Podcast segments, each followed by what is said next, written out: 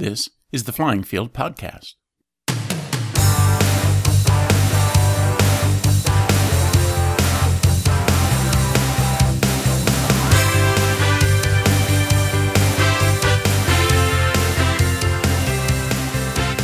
Flying Field Podcast is a service of rcplaneviews.com and the Flying Field blog.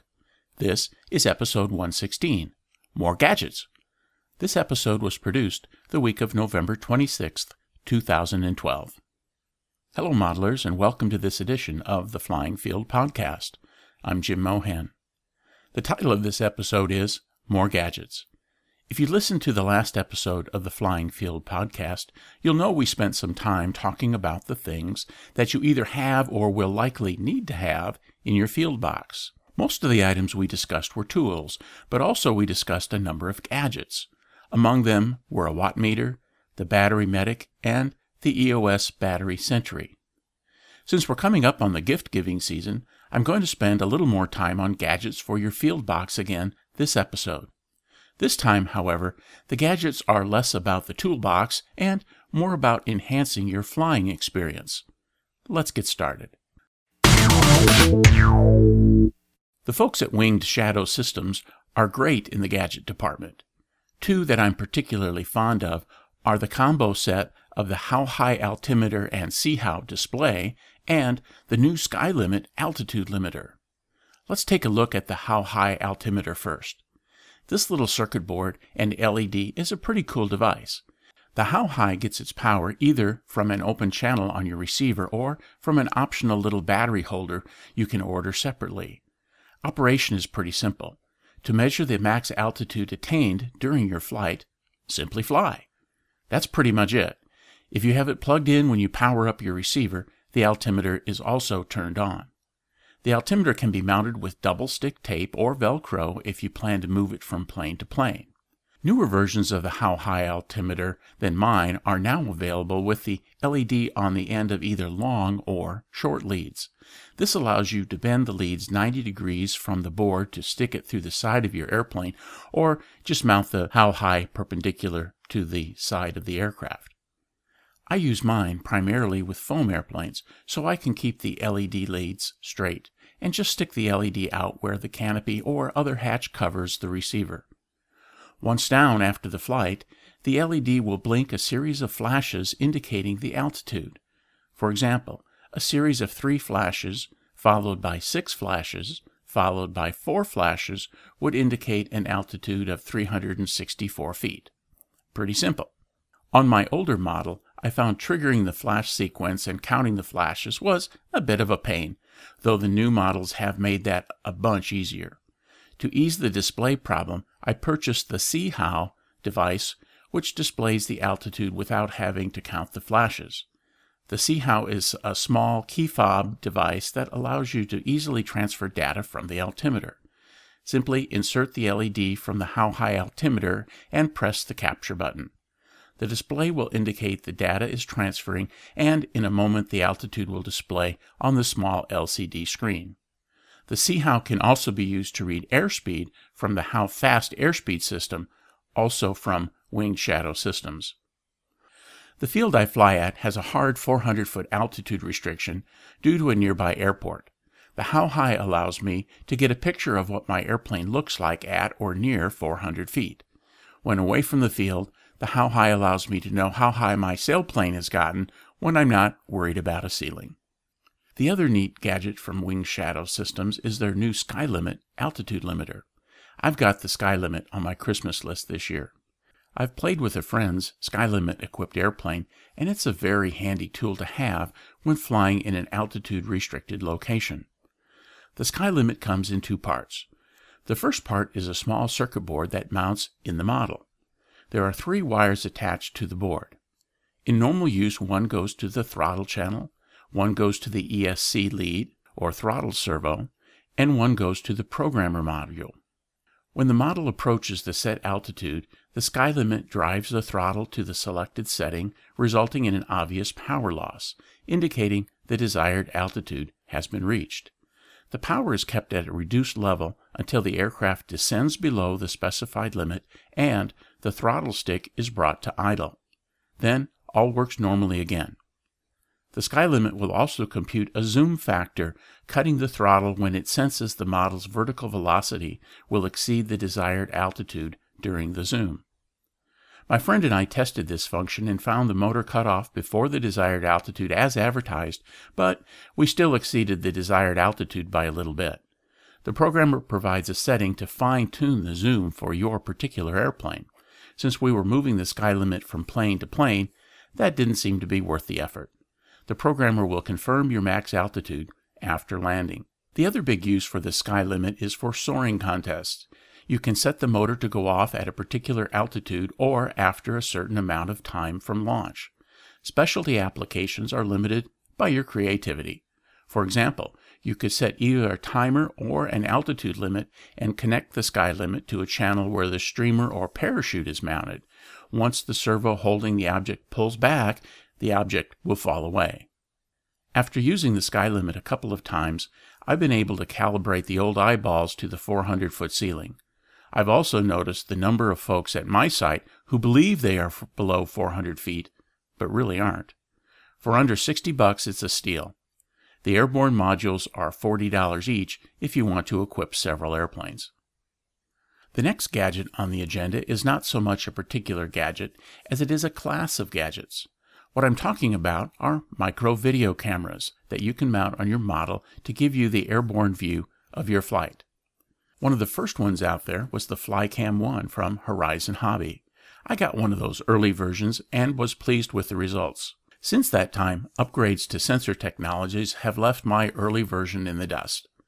Current versions, while about twice the cost of my early Flycam 1, come with high def sensors to record in a widescreen format you get to choose the SD card size you want. The 720p HD format produces nice images for your post production software. One of the items in this category that is very popular due to its small size and low, low cost are keychain video cameras. These little guys are about the size of your car's key fob. They are advertised for use as spy gear, allowing you inconspicuous recording in a variety of settings but are perfect for RC. There are a bunch of videos on YouTube taken from these little cameras, as well as being within the various message threads on RC groups. A quick internet search found what looks to be the same item on sale anywhere from 6 to about $50, although there are some version differences that you'll likely want to be aware of. Whether using something like the Flycam 1 or a FOB camera, positioning is an important consideration. I used my Flycam 1 on a multiplex Twin Star 2. I purchased an extra canopy and hollowed out a spot for the camera, and added some bamboo skewers to act as stubs for rubber bands that I used to secure the camera. Without a propeller in the way, the videos were nice. With a plane with a prop in the nose, you may want to consider mounting the camera so it doesn't have to shoot through the propeller. Props tend to turn into stripes in the image and obscure the view. Some of the views I've seen include motor mounts on the wings, on the horizontal stabilizers, and even on the belly. Those showed very cool views of the landing gear retracting and extending, as well as the touchdown. Both Macs and PCs come with some solid video editing tools. As a PC guy, I've used Windows Movie Maker with good outcomes. One of the features that it has that I like is the ability to flip the image. That means if the camera is mounted upside down, you'll be able to flip the image to show it right side up. Next on the list of cool gadgets are GPS devices, often marketed as photography tools allowing you to geotag your photos. These little devices can fit easily into most models and record the position and speed of your model throughout the flight. With the accompanying software, you can map the flight on a Google Earth image as well as chart the altitude and speed at the various waypoints along the way. These devices are an easy way to get speed checks for your models, and since they are just velcroed in the model, they can be easily moved from plane to plane. One of the fun things we've done from time to time is to put one on a model and then do some high speed passes next to the runway and have folks guess the speed. When the airplane lands, we plug the device into a laptop computer and chart the flight. It's usually worth a few laughs as we see how close or how far off we were. One of the guy's little electric racers was clocked at about 225 miles per hour. The one I have is the i-gotU GT120. It charges on a USB cable with a custom connector on the GT120 side and can record thousands of waypoints. It also comes with its own software interface. The GT120's main purpose is to add geotagging to your photos. To do this, the camera's clock and the GT120's are set the same. Then, after the trip or day's shooting, you use the included @trip software to embed the GPS data into the image. You may want to read up on some of the security issues associated with geotagging photos you post online. You can lead the bad guys right to yourself. Enough said. In my last outing to the field, I used the GT120 and pressed the single control button to turn it on and set it down to find the satellite while I was connecting the battery to my Dynam T28. With the red and blue lights blinking, I put the i-gotU GT120 into the fuselage near the battery and went to fly. Later, when I got home, I opened the Sports Analyzer software component and connected the unit to the PC. The wizard led me through the data download. When I selected the data set in the software, I got a neat display that included the downloaded photo from Google Earth of the flying field area and the ground tracks of my flight around the area. Below the photo was a graph that showed my altitude and airspeed throughout the flight. The first waypoint had ground level on it, so it was an easy math quiz to subtract the elevation from the airborne elevations to get the actual altitude. My little T 28 is not a speed demon, and the graph showed my altitude varied mostly from 200 to 300 feet and the speed range between 50 and 60 miles per hour. Now for some news. As I mentioned last time, the AMA has been working on some new rules for first person video flight, or FPV. Under the old guidelines, an FPV pilot had to have a co pilot on the master control of a buddy box system.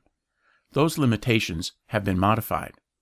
The new requirements require buddy box operations when the new FPV pilot is learning to fly his or her airplane. Once proficient, the FPV pilot is required to have an FPV spotter who is briefed on the flight profile. The spotter must maintain visual contact with the model and be able to take control from the pilot in the event of systems troubles or the impending loss of visual contact. Additionally, the requirements demand the model itself weigh no more than 15 pounds and not fly more than 70 miles per hour. Other suggestions include using GPS or other technologies allowing for an automated return to launch point autopilot control. If you're engaged in first person video or considering it, be sure to take a look at AMA document 550. In the events category, two big RC events are right on the horizon. First, is the AMA Expo in Ontario, California. The three day event is a trade floor that is filled with dozens of vendors, all willing to explain how their products can enhance your RC experience and, yes, sell it to you too. The AMA has started publicizing the speaker roster and the associated events. You can find out more and get tickets at www.amaexpo.com. The event is held January 11th through the 13th in Ontario.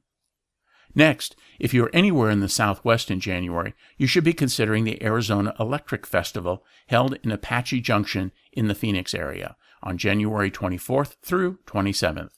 Last year's weekend activities got blown out, so I'm sure there will be a lot of folks anxious to make up for the loss.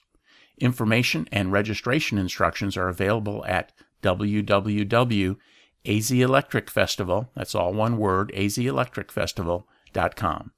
The Arizona Model Aviators Club does an absolutely first class job at putting on this event. Well, that brings us to the end of this episode of the Flying Field Podcast. Links to some of the products mentioned here can be found in the show notes. Look for them at www.flyingfieldblog.rcplaneviews.com. Click on the podcast category on the right side of the page. This was episode 116. Until next time, happy modeling, fly safe, and have a great holiday season.